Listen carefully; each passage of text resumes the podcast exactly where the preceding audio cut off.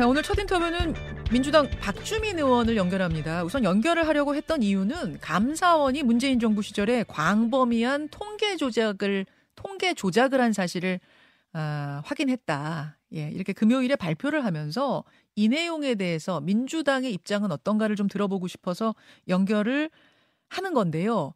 그런데 조금 전에 이재명 대표가 병원으로 실려갔다는 속보가 들어오면서 이 이야기도 함께 짚어봐야 될 것 같습니다. 박주민 의원 연결해보죠.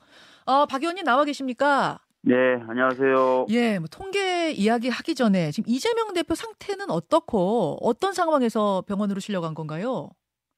그러니까 뭐 어제 한 밤 여덟, 아홉 시, 열 시 뭐 이 무렵까지는 그래도 어... 바이탈이랄까 수치랄까 이런 것들이 어, 나쁘긴 나쁘지만 예. 어, 그래도 조금은 더 어, 본인 의지대로 버티실 수는 있겠다라는 정도였어요. 예. 근데 이제 밤 사이에 굉장히 이제 혈당치가 많이 낮아졌다 그러고요. 음. 그래서 일일구를 불렀고 어, 그래서 일곱 시 한 십 분 조금 넘었을 때 예. 예. 병원으로 좀 어, 이송이 되셨습니다. 제가 이제 있었는데 대표실에 들어오라고 저를 불러가지고 제가 안으로 들어가서 뵀더니, 어, 오늘 아침에요. 네. 음, 그니까 뭐, 굉장히 초췌하셨고, 그 다음에, 어,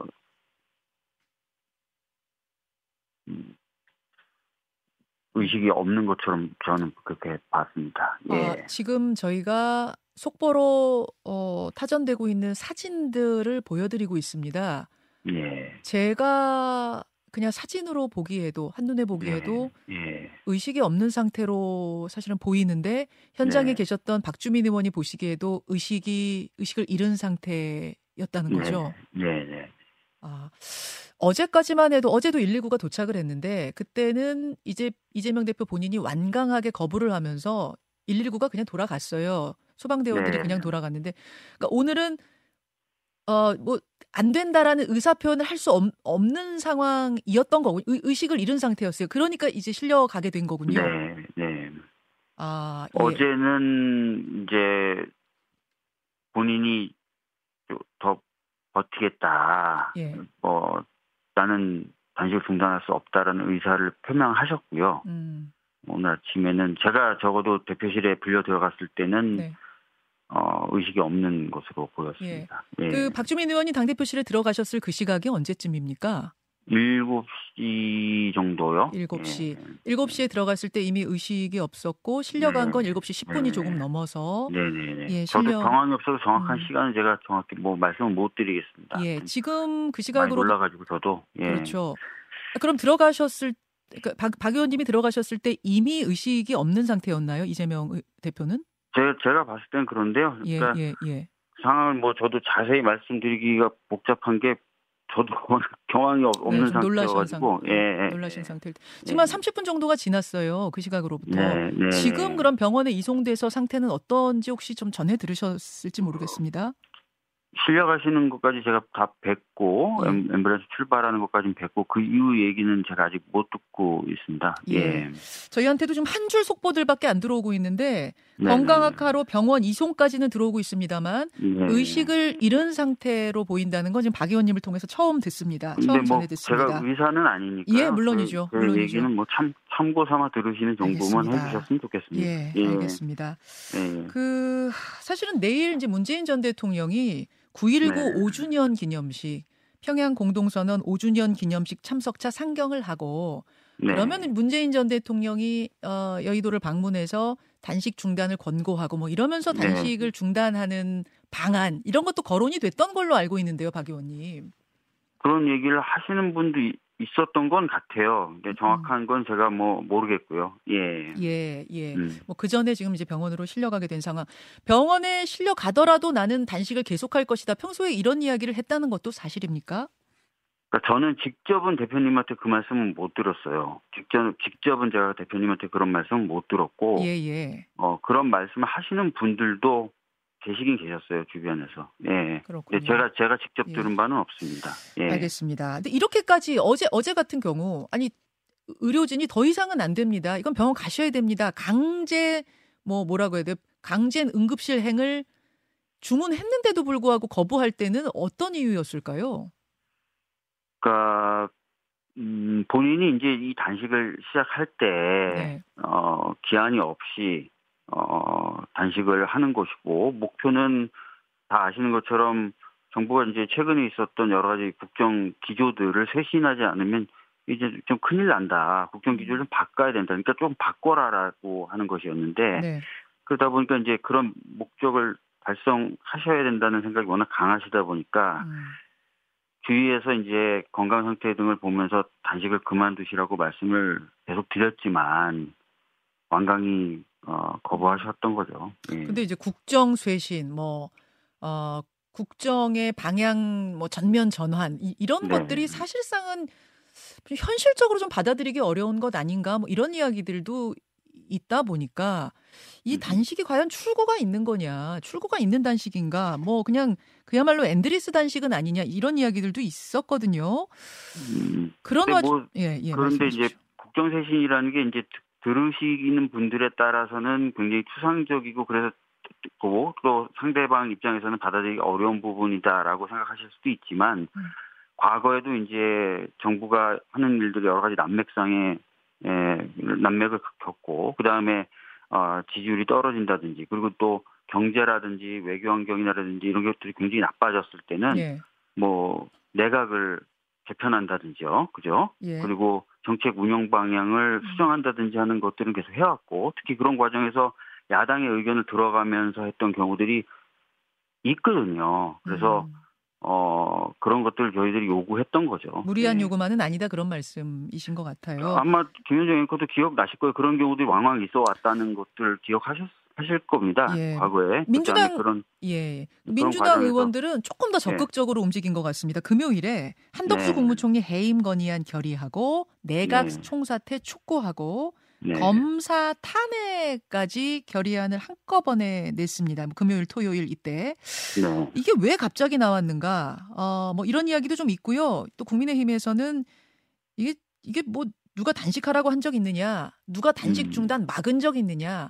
왜 이렇게 음. 막장 투쟁으로 가느냐? 이런 비판의 목소리도 나왔는데 음, 어떻게 그렇지 보십니까? 않죠. 다 아시는 것처럼 어, 뭐, 이태원 참사 등을 이유로 이상민 장관은 문제가 있다라고 해서 저희들이 해임 건의도 하고 뭐 결국 탄핵까지 가기도 하고요. 예. 이번에 이제 해병대원 사망 사건 및 그 은폐 의혹을 둘러싸고 이종섭 장관도 저희가 해임을 하라라고 음. 말씀을 드렸고 뭐 보훈부 장관이나 양, 서울 양평강 고속도로 관련돼서 원희룡 장관이나 또 지금은 뭐 어, 교체할 거라고 얘기하지만 잼버리를 파행으로 몰고 갔던 여가부 장관이나 예. 굉장히 좀 문제 많은 장관들.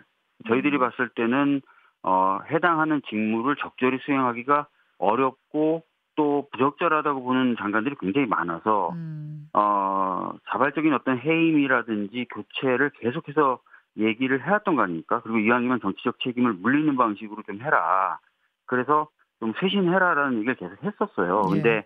하나도 안 받아들였죠. 심지어 어, 이종섭 국방부 장관 같은 경우는 어, 연일 언론 등에서 어, 사건 은폐 등에 대한 어, 지목을 받고 보도를 받고 질타를 받는데도 불구하고 음. 아무런 문제가 없다라고 정부에서는 해버리잖아요. 음. 어, 교체는 하겠지만 아무런 문제가 없는 사람이다라고 얘기하잖아요. 그러니까 예. 어, 이런 어, 것들을 좀 쇄신하고 바꿔나가라. 근데 어, 일일이 다 검증하기도 힘들, 힘들 정도니 국정 전반을 책임지는 그럼 국무총리가 책임을 져라라고 저희들이 음. 얘기를 한 겁니다. 그러니까 뜬금없는 얘기가 아니라 다 맥락이 있고 과정이 있는 얘기라는 말씀을 좀 다시 드리겠습니다. 예, 예. 뜬금없는 게 아니라 그동안 쌓이고 쌓인 것들이 한 번에 정리가 돼서 결의안으로 나온 거다. 지금 저는 이렇게 이해를 했는데. 맞습니다. 예, 검사 탄핵 같은 경우도 저희들이 계속 문제 제기를 해왔던 부분이에요. 아. 예를 들어서 어, 대법원 확정 판결에 의해서 예. 위법한 행위가 있는 파, 검사들의 경우에는 어, 법사위 중심으로 계속 문제제기를 해왔었던 거고 음. 또 아시다시피 어떤 검사는 어, 지금 기소돼서 어, 재판을 받고 있는데 어, 내부 감찰 통해서는 혐의가 없다고 해주고 나서 승진을 시킨다든지 이런 일들을 지금 반복하고 있지 않습니까? 음. 그래서 이런 거는 도저히 말이 안 된다. 예, 어, 예, 그런, 그런 의도로 문제제기를 계속 해왔던 거죠. 이게 네. 지지층의 요구가 좀 많이 어, 있었던 건가요? 최근 들어서? 특히 이 대표 단식이 길어지면서? 뭐 당원분들의 목소리나 이런 것들 당연히 반영을 하는 거겠지만요. 아까 말씀드렸던 대로 장관들에 대한 문제라든지 또는 네. 국정 기조에 대한 문제는 저희 야당만 주장해왔던 게 아니지 않습니까? 음, 또 우리 야당의 당원들만 주장해왔던 게 아니지 않습니까? 그래서 어, 이런 부분에 대해서 문제 제기를 강도 높게 좀 하시려고 대표님이 이제 단식을 하신 거고 저희 당도 계속해서 문제 제기를 해왔는데 예. 뭐 하나 뭐 받아들이는 게 없다 음. 보니 저희들이 그럼 더 좀 결의에 차서 음. 해보겠다. 국회가 갖고 있는 권한을 행사하겠다라고 음. 나선 것이죠. 예. 음. 단식이 길어지면서 아마 지지층에서도 의원들이 좀 적극적으로 더 나서라라는 주문이 있었던 것 같습니다.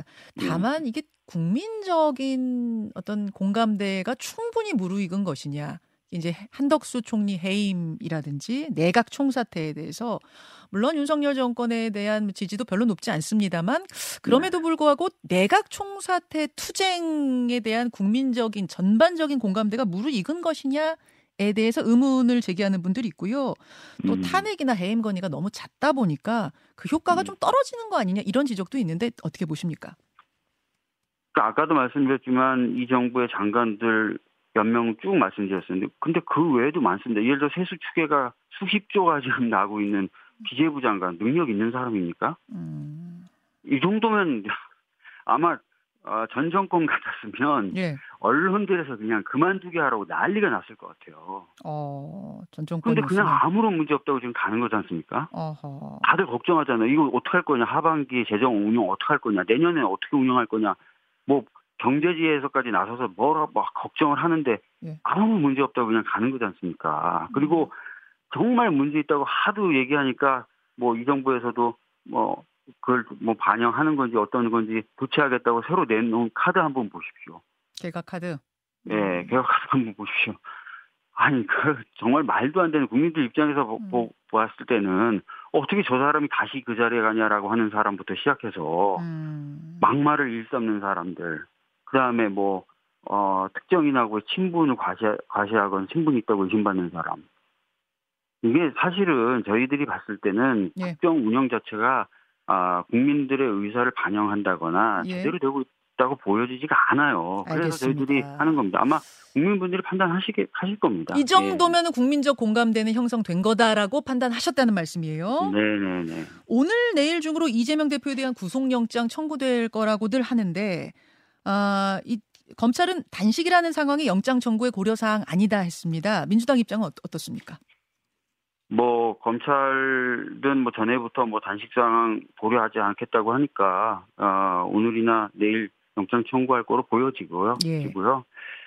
저 개인적인 입장을 물어보신다면 예. 저는 뭐 개인적인 입장을 밝히는데 조심스러웠지만 음. 저는 영장 당연히 이제 체포동의안 오면 부결돼야 된다고 저는 생각을 하고요. 아, 박 의원님 부결 쪽이세요? 저는 부결돼야 된다고 생각하는 편, 하는 쪽인데 어. 당의 입장에서는 전에 제가 다른 인터뷰하면서 말씀드렸던 것처럼 의견들이 분분한 건 사실입니다. 그래서 이야기들이 좀 나눠지면서 정리가 돼야 돼요. 아직까지 충분히 논의가 된 상태는 아니다. 당 차원에서는 그런 말씀드리겠습니다. 박 의원님은 예. 나아가서 당론으로까지 그럼 정해야 된다고 혹시 보십니까? 그런 부분까지 논의가 돼야 되겠죠. 아, 예. 당론 부결까지도 그렇게 생각하시는 이렇게까지 좀 정확하게 입장이 정해지신 이유는 아무래도 이재명 대표 단식의 영향인가요? 저는 사실 과거부터 입장이 있었지만 입장 안 밝혔죠. 예. 아, 안 밝혔는데 예. 거듭 거듭 거듭 제 입장을 물어보시길래 예. 아, 입장을 말씀드린 거고. 다만 당 차원에서는 논의가 필요한 어, 음. 상황이다라는 네.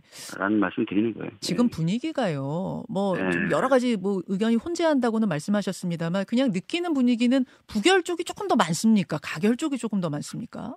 글쎄요. 뭐 제가 그 정도로 이 주제를 가지고 다른 의원들과 두루두루 또 많이 이야기를 나눠보진 못했어요. 네. 그래서 뭐 이렇다 저렇다 말씀드리기 굉장히 조심스럽네요. 네. 아, 그 부분은.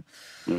알겠습니다. 박주민 의원 만나고 있습니다. 아우, 시간이 지금 이재명 대표 속보가 들어오면서 시간이 좀 훌쩍 가긴 했습니다만 감사원 통계 조작에 대한 입장 좀 들어야겠습니다. 네. 청와대와 국토부가 이천십칠 년부터 이천이십일 년까지 총 구십사 회 이상 이상 부동산원의 통계 작성에 부당한 영향력을 행사해서 통계 수치를 조작하도록 시켰다. 이런 거예요. 감사원 얘기는. 네. 네. 심지어 진술도 나왔고 네. 카톡이라든지 뭐 문자 메시지 이런 물적 증거까지 나왔다는 겁니다. 네. 아, 어떤 입장이십니까? 뭐 이제 자세한 내용은 좀 살펴봐야 될 것 같고, 뭐 수사 요청을 했으니까 이제 검찰 조사나 재판도 있을 것 같아요. 예. 그런데 어 이렇게 이렇습니다. 부동산 같은 경우에도 보면 지금 어 부동산 연구원의 조사와 케이비라고 하는 민간 연구 통계 두 개를 사실상 비교하는 걸 전제로 하고 있더라고요. 그렇죠. 그러면서 케이비 주택 통계가 훨씬 더 정확하다라는 어, 그런 어떤 기준을 가지고 판단을 했더라고요. 근데 제가 이제 자료를 좀 검토해 보니까 네. 두 개의 통계 수치를 뽑아내는 방법이라든지 이런 것 자체가 완전히 다르기 때문에 네. 케이비가 무조건 맞다라는 전제하에서 들어간 이 감사 결과가 과연 타당한 것이냐에 대해서 음. 전문가들조차도 지금 의구심을 표하고 있는 상황이에요. 그리고 어 다른 부분, 그러니까 예를 들어서 뭐 소득 관련된 부분도 이 년 정도 전부터도 사실 논쟁이 좀 있어 왔던 것으로 알고 있, 있는데요. 예.